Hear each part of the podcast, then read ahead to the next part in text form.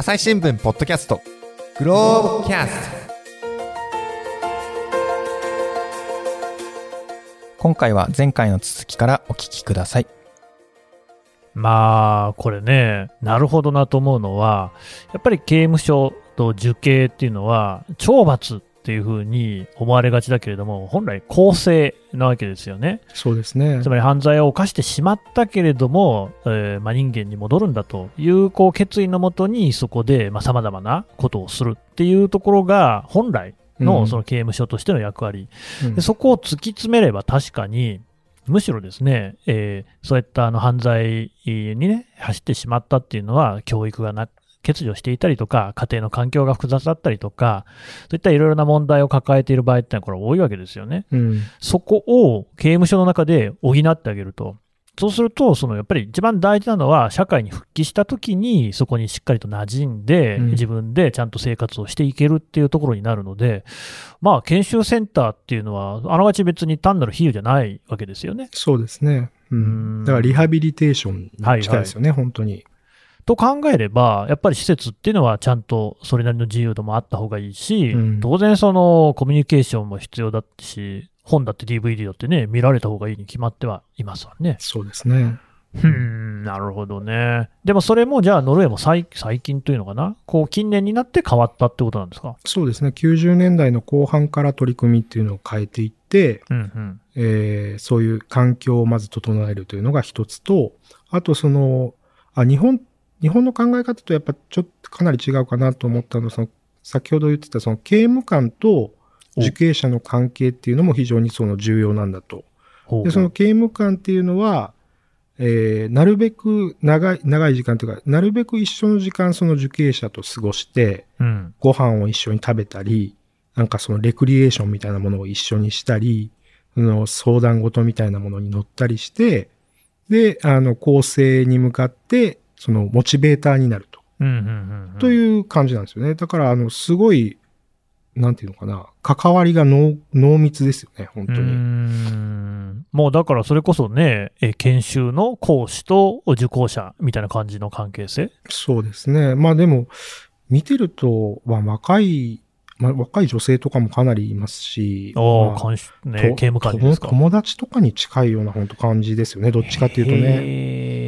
そうなんですね。うん友達。うーん。まあ、ノルウェーの友達いないんでわかんないですけど。いやいやいや、でもだからそれぐらい親しげにやり取りをしているってことですかね。そうですね。僕はあの、そのハルデンでは所長がずっとこう、刑務所内を案内してくれたんですけど、まあその所長が歩いてても、あの、最近その夏休みで、スタッフの夏休みで、あの、活動できることが少ないとか、あるいはもうちょっとその作業賃上げてくれとか、そのなんていうんですかね、所長、所長様っていう感じじゃなくて、うん。本当になんかその、なんですかね、校長先生に頼むみたいな。お校長先生に頼むもちょっと違うかな。まあだからその、こう、校長との距離が近い感じの高校長、高校の校長先生 みたいな。そうですね、うんそういう感じなのかな。へえ。え、あとあれですか、その女性も結構多いんですか、刑務官。そうなんですよね。刑務官の半分ぐらいは女性半分らしくね。て、ほうで、ノルウェーではその刑務官っていうのはすごい人気の職業なんですって。おやおや。で、あの、オスロにアカデミーっ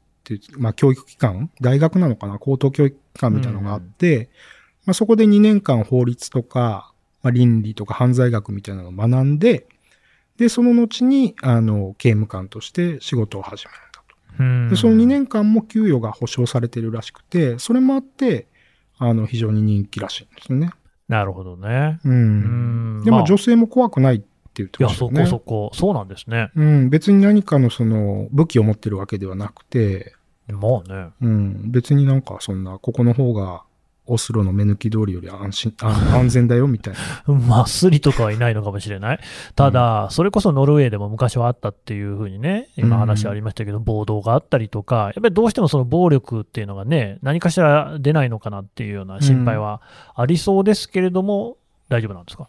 うん、あの、受刑者同士のこう喧嘩みたいなものっていうのは、あの、ある時はあると。うん。あるいはなんか、えっ、と、唾をちょっとこうなんか吐かれたことはあるかなとかっていう、でもそんな感じですよね。その思い出して言うみたいな、そんな感じですよね。うーんうん。すごいですね。で、うんあなたあれですね、この、えーさっきのおハルデン以外にも刑務所行ってるんですか？そうなんですよね。もう一箇所、あの、ノルウェーって、あの、ケーキの最初を、そういう、ハル、ハルデンはまあその、かかなり自由に見えますけど、まあそれでも塀があって、で、それぞれのその建物には鍵がかかっていて、で、その鍵、鍵を持っている刑務官と一緒に移動するっていう、まあそういう場所で一応ハイセキュリティ刑務所と呼ばれてるんですよあね。の、刑務所としては大変普通のことでは、うん塀がなかったり、鍵がかかんないっていう刑務所があるんですか？そうなんですよね。で、あの、そういうところで最初の何年間か、あるいは何ヶ月間かを過ごした後、その開放型刑務所っていうところに、開放型刑務所ってなんか言葉が矛盾してるような気もしますけどで。すね。で、どんなまあ、はいそれは、僕が行ったところは、あの、えーオスロから、えー3時間ぐらい車で行って、そうすると、あの、1キロぐらいのこう島があってですね。うん。その島が、えっ、と、刑務所になっていて、で、うん対岸と、えー道路が一本だけこう結んであって、うんうんでそこにまあ、あの、日本ではあんまりないですけど、本当遮断機みたいなのがこう、ついてて、はあ、踏切の？踏切の、はいはい。ああ、そうですね。まあ、踏切の本当遮断機みたいなのがあって、うん。それだけが、あの、唯一、えー私たちを隔てているものみたいな、そういう、うんあの刑務所がありましたね。まあバルドレス刑務所って言うんです。島の刑務所といえばアルカトラズとかね、大変厳しいとこなんじゃないんですか、いや、あの、対岸にも泳いでいきます。泳いでいける？それどういうことですか？で夏にはそのアクティビティとして水泳があって、はでも対岸まで別に泳ごうと思ったら泳げる。あ。いやいやいや、逃げちゃうじゃないですか。いや、でもやっぱり、あ、でもね、30年に4人逃げたことがあるっていうぐらいなので、それをおどう捉えるかですよね。多いなって思うか、あ、ここでも逃げ出すんだって思うかう、ん。うん、あるいはまあ、や、やむを得ない事情があったのかなと思うか。ただまあ基本的にはその、だから、ケーキでも終わりがけの人たちが来るところ。そうですね。あるいはケーキが非常に短い人。おで、その、もともとノルウェーってそのケーキ自体も日本と比べるとかなり短くて。その、さっきのその、社会の中で生きていくための、えースキルだったり、その、を身につける場所っていう考え方からすると、その社会から隔離してる時間って多分短ければ短いほどいいっていう考え方があるんだと思うんですよね。うんうん。なので、あの、日本と比べると多分相当短いんですよね。だから、3ヶ月とか半年ぐらいで、えーの禁錮刑の人とかも、まあ、いましたね。初犯の。それはかなり短いですね。そうですね。うん。それはそうですね。本当に短いんだと思いますよ。うん、日本で、だってその有罪あ判決が出て、で、実際、あ、懲役っていうかな？だから要するに、えー刑務所に入んなきゃいけませんよっていう時に、その3ヶ月とかっていうのは多分ありえないんじゃないですかね。そうですね。禁錮、それこそ、そうですね。禁錮刑であり得るのかなちょっとそこわかんないまあですけど。まあまあまあ、うんいろんなのケースがあるでしょうけれども、で、だからそもそも刑期が短いと。そうですね。で、まあ、長い人の場合でももう終わりがけっていうことで、その公正支援プログラム的なものも最終段階に近づいているような人が行く。そうですね。で、あの、そこの場合はもうその、なんていうんですか、本当山小屋のコテージみたいなところで5人ぐらいがまあ生活してまして、うんうんまあ、鍵の管理も自分たちでやっている。で、移動するのも別に自分たちで自由に移動して、うん。で、えー、あとまあ職業プログラムみたいなものを、まあいろいろ自動車の整備だったり、あるいは木工製品をそれこそ作るとかっていうのは一緒なのかな。そういうものをやってたり、うん。あるいは、えっ、と、島の外の会社に、えっ、と、島からその通勤する、うん。そういう、あの、プログラムを、あ、持ってたり、うん。あとはその、遠足じゃないですけど、うんその自分自身を見つめ直して鍛えるための、その登山みたいなものをやってたりとか。うんうんそれだから、どんどんどんどんその自立した生活、自分が、えー自分のことを管理できるような生活っていうのをなるべく送れるように。うん一応なんか天候とかはあって、まああの天候の時間になるとみんながなんか島の真ん中に集まってきて、25人いるね、みたいな。うんうんあれ、あ、でも、ああ、でもあいつは、あの、今まだちょっとリビングで寝てるね、みたいな。自由。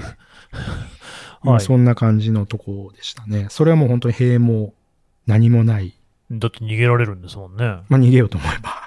でも確かに、そういうそのね、それだけ充実をしていて、なおかつもうすぐ出られるって分かってるのに、わざわざなんか、ね、刑を重くするようなことをするのかって言ったらしないかもしれないですね。そうなんですよね。そこはだから、何ですかね。考えようによっては、まあ、確かに逃げないかもしれないよねっていう。う。まあ、だからその逃げた4人も、まあ、家族にまあどうしても会いたいとか、うんうん。まあ、そういう理由があったのか。やっぱり家族にはそんな簡単に会ったりはできないですか、そうですね。ハルデンの場合は、えっと、週1回、さ結構会え30る30分だったかな ?1 時間だったかな？まあ事前に申請して、うん。で、えーまあ、会えると。でも、あの、バルドレスっていうその島の方だったら、えーまあ、週4回の中から選べて、はなおかつ、まあ、25人しかいないので、まあ、空きがあったら時間も延長できるとあ。うか。ん。で、あとコロナになってからは、その iPad みたいなので、家族と話したりとかっていうのはかなり自由に、あの、やってるっていうことでしたね。で、やっぱ家族が、とかとこう面会するっていうのも、構成にはすごい重要だというか、へやっぱりあの、またちゃんとやっていこうっていうモチベーションになるっていうのが多分あるんだと思うんですよね。結構あの、ハルデンでちょっとびっくりしたのは、うん。あの、まあ、面会室が複数あるんですけど、はいはい。あの、一部は、例えばその、よくある、よくあるというか、取り調べ室みたいなのでよくある、こう、えーマジックミラーみたいになってて、あの中が見えるっていう。そういうとこが一部屋あるんですけど、うん。他はもう完全に個室で、うん。で、あの、まあ、恋人だったり、まあ、男性受刑者しかいないですけど、まあ、恋人、まあ、配偶者が来る場合には、その、入り口にコンドームが置いてある。は？何言ってんの？ちょっと待ってください。まずそもそも、刑務所で面会って言ったらアクリル板みたいなのがあるでしょ？で、そこにこう、ポツポツの穴とかがあって、通常ね。で、そこでこうなんかね、お互いにこう、ひしめくみたいな、そういうこっちゃないんですか？そういうんじゃない何もないの？仕切りとか。何も仕切りないんですよ。だって本当の個室ですもん。はあ。そしてコンドームが置いてあるっていうのはね、つまりそこで性行為が行われるってことですか？まあ、それ以外考えられないですよね。いいんだ、そんなことして。うん。まあでもその、それがノルウェーのやり方。へえ、かなり自由ですね。かなり自由ですね。掃除は自分でする、させるって言ってましたけどね、その、まあ、それはしてほしいですけど。うん、ソファーとかのね。でもそれだけやっぱり家族であったり恋人とかのつながり、これもでもね、実はね、分かる話ではあって、よくその裁判の中でも、そういうね、この人は更生ができるのかっていうのも一つ刑罰を重くしたり軽くしたりするのにあっですね。で、家族が出廷して、私が責任を持って更生させますというようなことを証言すれば、あの、刑が軽くなるなんていうのもありますよね。ありますね。つま、り、やっぱりその人と人との中体つながりみたいなのがちゃんとあるっていうことは、やっぱり公正に関してはすごく有利に働くっていうのは、日本でもそういう考え方はあるわけですよね。うん、それはまあ本当にその通りだと思いますよね。でもそこまで言ってるとは、やっぱりノルウェーってすごいですね。そうですね。それでもやっぱり、そういう状況で、じゃあ、日本と比べたらかなり、あの、快適だし自由に見えますけど、うん。どうですか？何が、何が不都合を感じますかっていうと、やっぱり、一番多いのはやっぱり家族とすぐに会えない。うんまあね引き離されてるんだよ、俺たちはっていう、それは分かってくれよっていう、そういう感じですよね。うんうん。まあ、確かにそれは隣にいるわけではないので、そうですね。そうやって会いに来た時にしか会えない。うん。でも、あなた受刑者ですからね。あのね、世の中には、だってそれこそ単身赴任とかってね、あるじゃないですか。そうですね。単身赴任があるのってどこ、あ、日本とあとどこなんですかね。でもそうか、単身赴任とかっていうのを許容している社会って実はそんなになかったりするのかな。意外とないって言いません？なんかその転勤ってその家族とバラバラになることは想定してないみたいな。そもそも転勤がこんなに多い国ってどれぐらいあるのかなっていう感じもね、しますね。そうですね。ああ、そうかもしれない。なんかそうやって言われて、ね、あとあの、そういう暮らしぶりとかも聞くと、一体我々の生活とはっていうことがすごく あの、ありますね。頭の中によぎってしまって、あのちょっと寂しい気持ちにもなりますけれども、まあ、それぐらい自由だと。そうですね。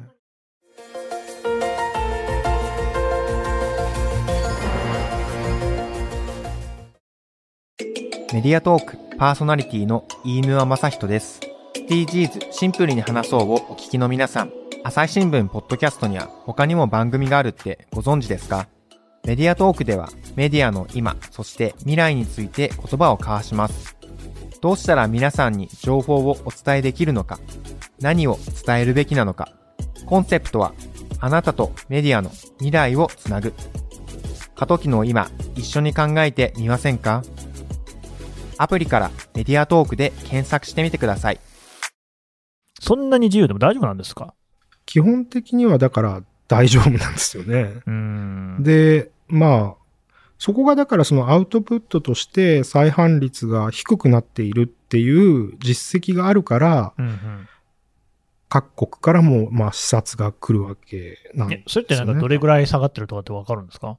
えっとですね、一番新しい数字がちょっと古いんですが、2018年うで18%、しかないんですか再犯率が？うん、出所後2年、低い。だってさっき6、7割って言ってましたよね。そうですね。だからかなり低くなってるのはまあ間違いない。それは確かに実績完全に上がっちゃってますね。うん、だからその刑務所側もその運営で実際に低くなってるからいいんだっていうふうに、まあうんもちろん思っているし、うんうんそうですね。まあ国民の側も理解しているというか、支持しているというか、あ国内では批判はないんですか？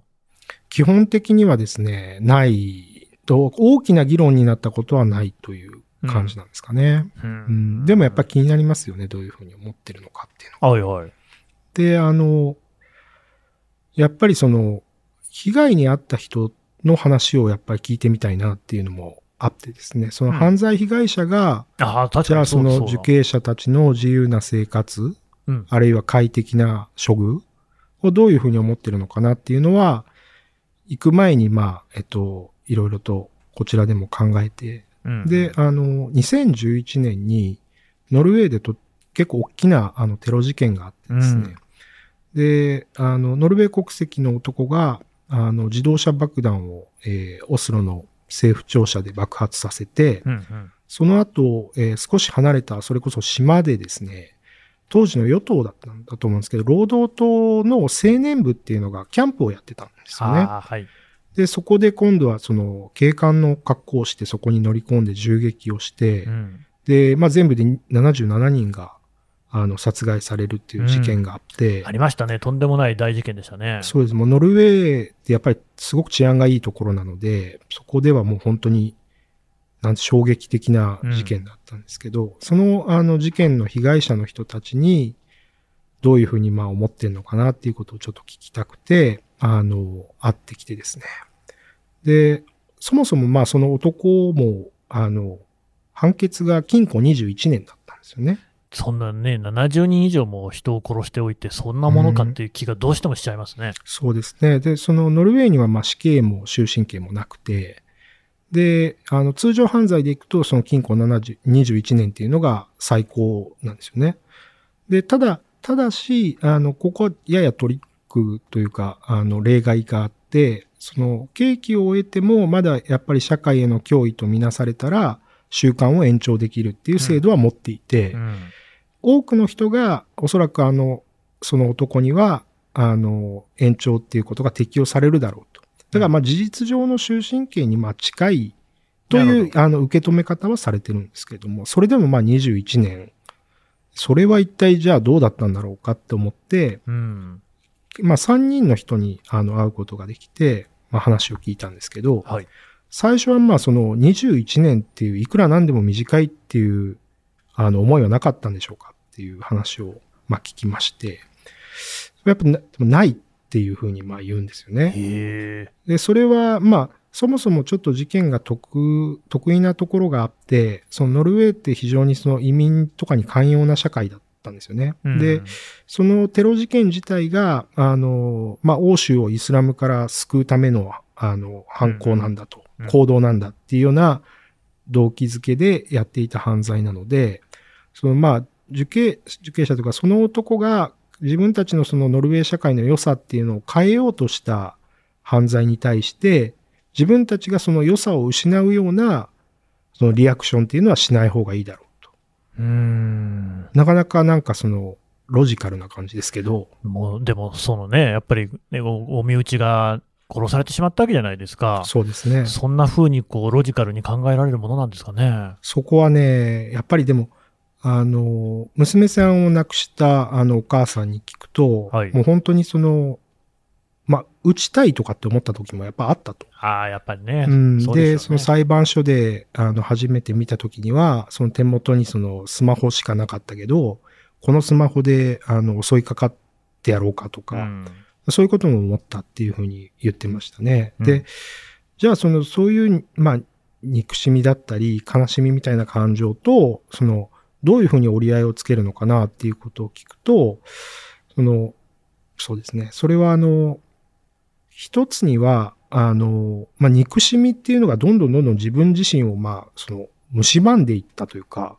そういうなんか負のパワーしかこう自分にとって生まなかったから、うんそれはもうなんか、あの、これは違うんじゃないかっていうようなことを、まあ一つ思ったと。うんうんで、もう一つは、その、えー被告がその公判で、いろいろまあ白人至上主義の話とかをこう演説みたいなことをしたらしいんですよね。あそうなんですね。そういうのを聞いてたら、自分はどんどんどんどんその関心がなくなっていってしまったんですと。おおーで、もう起きたことは起きたこととして受け入れて、で、このノルウェー社会が、あの、持っているルールに従って、その最高刑を、あの、彼にその受けてもらうっていうことで、自分はもういいっていうふうに思ったと。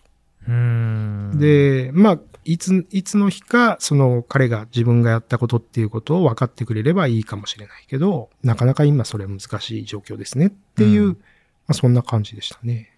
その、えー白人至上主義的なね、えー主張をしていくうちに、だんだんそういったね、えー心が冷めていくっていうのは、これはどういう心持ちなんですかね？そこはね、あの、なかなか分かってもらえないと思うけどって言われて、うん。で僕も聞き直したんですけど、やっぱなかなかそこは分かんないなって。でも、まあ、何ですかね。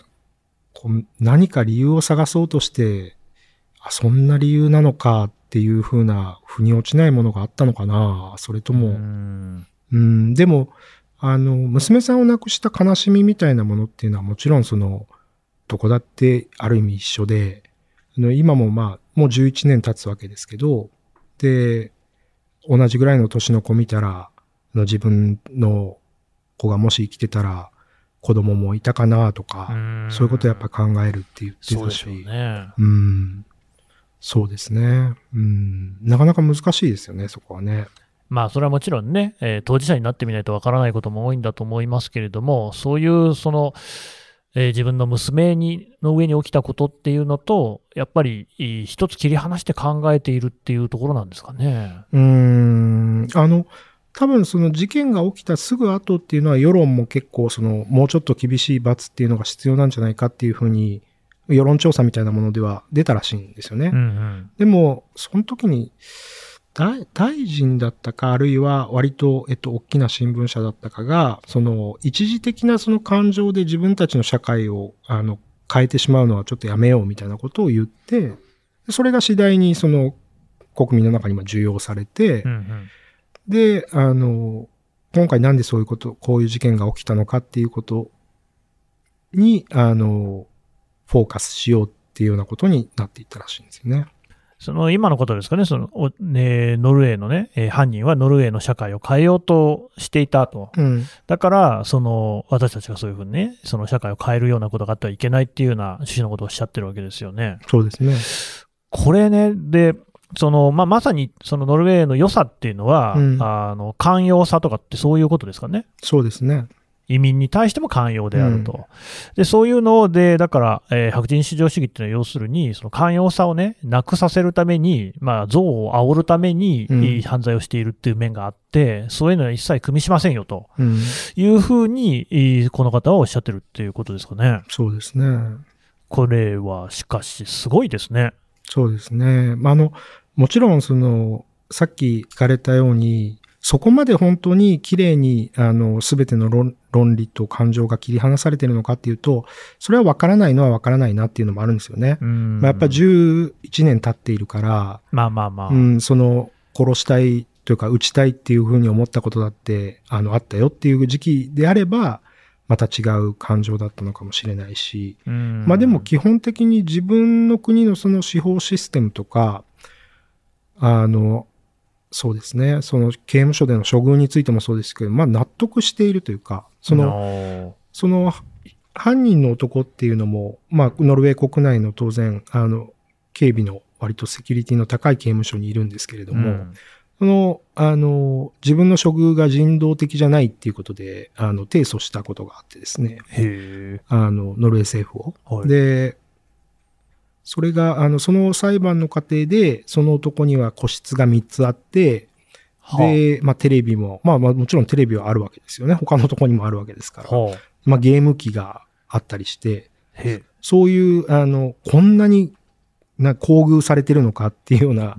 実態が、まあ、こう、ちょっと報じられて、うんでその時にも、ノルウェーってちょっと、ちょっとやりすぎなんじゃないっていう、うんあの、指摘っていうのは、まあ、海外から割とあったんですよね。うんうん、ああ、国内じゃなくて、ね。そうなんですよ。で、そういう、その、まあ、僕は、あの、被害者の方々に会った、会うより前に、まあ、刑務所を2カ所見てたので、うん。まあ、日本と比べたら随分快適に見えて、でもまあ、その、被害者の方から見て、その加害者が、ああいう生活してるのって、まあ、どうですかねって言ったら、いや、まあ、それはもう別に、あの、まあ、それこそ豪華っていうふうにはまず思わないし、彼らはその自由を奪われていて、それがまあ、刑罰の一部というか全てなわけで、で、彼らがだからその、犯罪者がもう一回犯罪を起こすっていうことをなくしてもらうのが、あの、一番、あの、社会にとってもいいし、むしろ自分たちにとってもいいんだと。で、自分たちはその、すごく、その深い悲しみとか、憎しみみたいなものを経験して、経験してきたんだ。で、同じような苦しみっていうのが、やっぱりもう一回同じような犯罪が起きると、またその苦しみをこう、経験しなければいけない人が増えるわけですよね。うん。だから自分はその再犯防止っていうことのために運営されてる、そのノルウェーの刑務所のやり方をまあ支持するし、ある、まあ一人の女性は、その、まあ彼がその人道的な処遇をしてる、されてるっていうのはいいことで、まあもしかしたら自分たちだっていつかその犯罪を犯すかもしれないんだから、はあその時、に、まあ国は自分たちのことを同じように人道的に扱うっていう証拠でもあるんだから、そこは、あの、全く自分は、その批判するものじゃないみたいなことを言っていて、で、僕はそれはもう本当にびっくりして、うん。その犯罪被害者に、まあ話を聞いているわけですよね。うん。でもその被害者が、その加害者というか、その加害者側に、まあ仮にもまあ、その立場を置いて話すっていうのは、これなんかすごいなと思いましたね。あのシンプルに。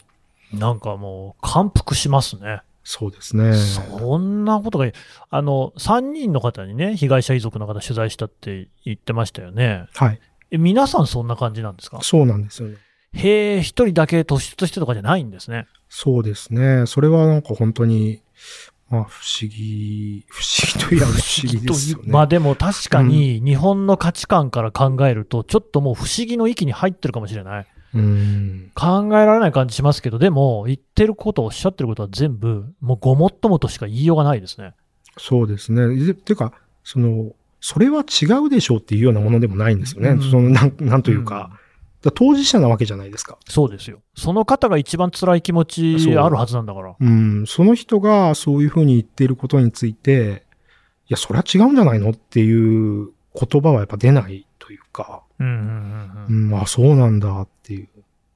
うん。ねえ。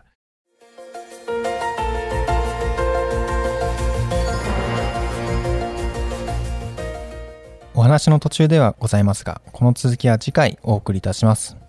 はい、えーグローブ編集部中川隆二記者からお話を伺ってきました。